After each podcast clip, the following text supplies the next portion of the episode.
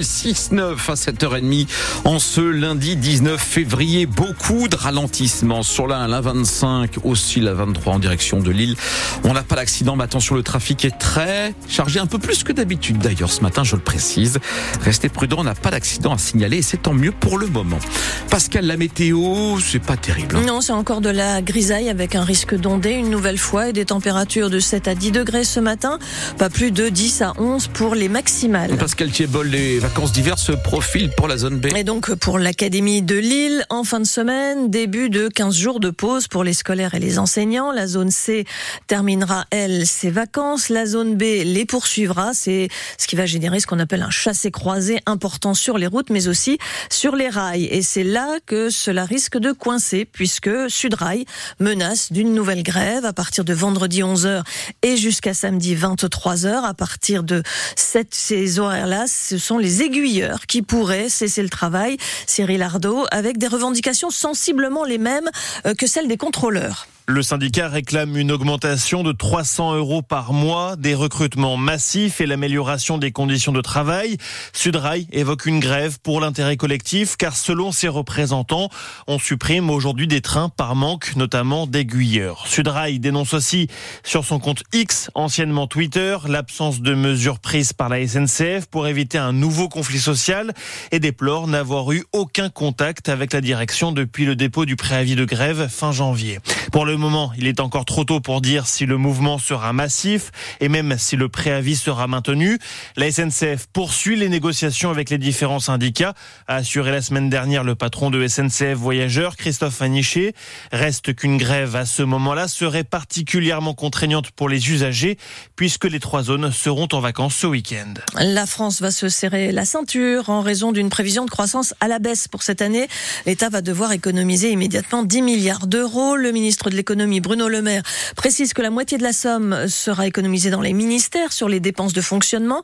Le reste concerne le dispositif MaPrime Rénove, consacré à la rénovation énergétique des, des logements. Et puis l'aide publique au développement. Il n'y aura pas de hausse d'impôts euh, pour les Français, précise le ministre. Pour la troisième année consécutive, la ville de Denain offre des chèques de 50 euros aux habitants à dépenser dans les commerces des alentours. Une façon de lutter contre l'inflation et puis de donner un coup de pouce au commerce local. Nous en parlons dans 10 minutes avec la maire de Denain, Alice Dufour, qui est notre invitée ce matin. Les habitants de Neuville sous Montreuil, près de Montreuil-sur-Mer, retrouvent leur pharmacie aujourd'hui. Elle était fermée depuis l'inondation du 8 novembre. Un mètre d'eau, les deux tiers du stock ravagé.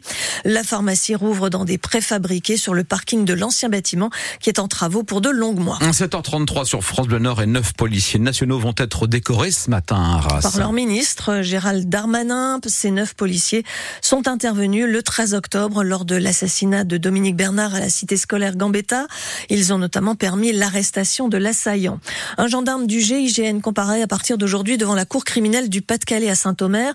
C'est comme une cour d'assises mais sans jury populaire. Il est accusé d'avoir tué d'une balle dans la nuque un jeune homme de 23 ans lors d'une interpellation à Fouquier-les-Lances. C'était en septembre 2018. La victime était soupçonnée d'une série de cambriolages. La thèse de la légitime défense n'a pas été retenue lors de l'enquête. Le procès doit durer jusqu'à jeudi. Des détenus de la maison d'arrêt de Valenciennes se lancent dans la réparation de vélos. Un atelier vient d'être inauguré.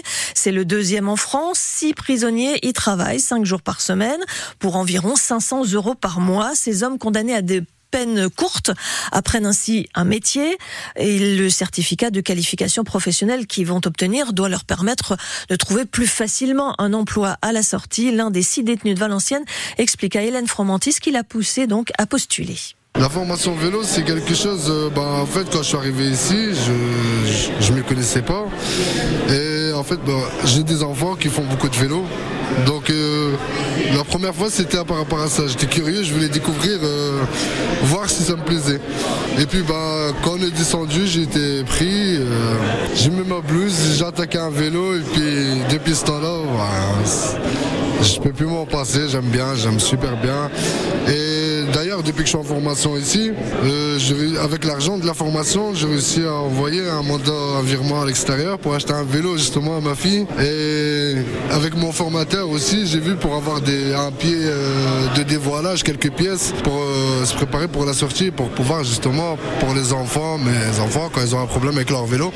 Et puis aussi pour bien apprendre dans ce métier qui, qui me plaît beaucoup. C'est formidable, j'aime bien, c'est bien. Et on vous fait visiter cet atelier de réparation de vélos donc à la maison d'arrêt de Valenciennes euh, tout à l'heure à 8h15. Le film Oppenheimer de Christopher Nolan, grand vainqueur des BAFTA, l'équivalent britannique des Césars, il rafle sept récompenses dont celle de meilleur film, meilleur réalisateur, meilleur acteur et le film français Anatomie d'une chute de Justine Trier remporte le BAFTA du meilleur scénario original. 7h35 sur France Bleu Nord. Le Racing Club de Lens rentre de Reims avec un point et beaucoup de frustration. Le point du match nul, un partout face à Reims, avec en prime ce coup de gueule de l'entraîneur Franck Hez, que vous entendrez à 8 heures, choqué par la décision de l'arbitre de ne donner qu'un carton jaune au Rémois Okumu, auteur d'un tacle pourtant très dangereux sur Frankowski.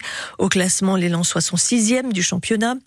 Le LOSC est quatrième à deux points de Brest, deuxième après sa victoire sur Marseille hier soir. Les basketteuses de Villeneuve d'Ascq n'ont fait qu'une bouchée d'Angers hier lors de la 16e journée de la Ligue. Victoire 106-66 et une première place au classement. Ça va nettement moins bien pour Saint-Amand, battu par Bourges 83-57 et qui pointe à l'avant-dernière place du championnat. Et puis Adrien Fourmeau termine troisième du rallye automobile de Suède. Le pilote de Seclin monte pour la première fois sur un podium du championnat du monde de rallye automobile, a donc lors de la prochaine étape de cette compétition.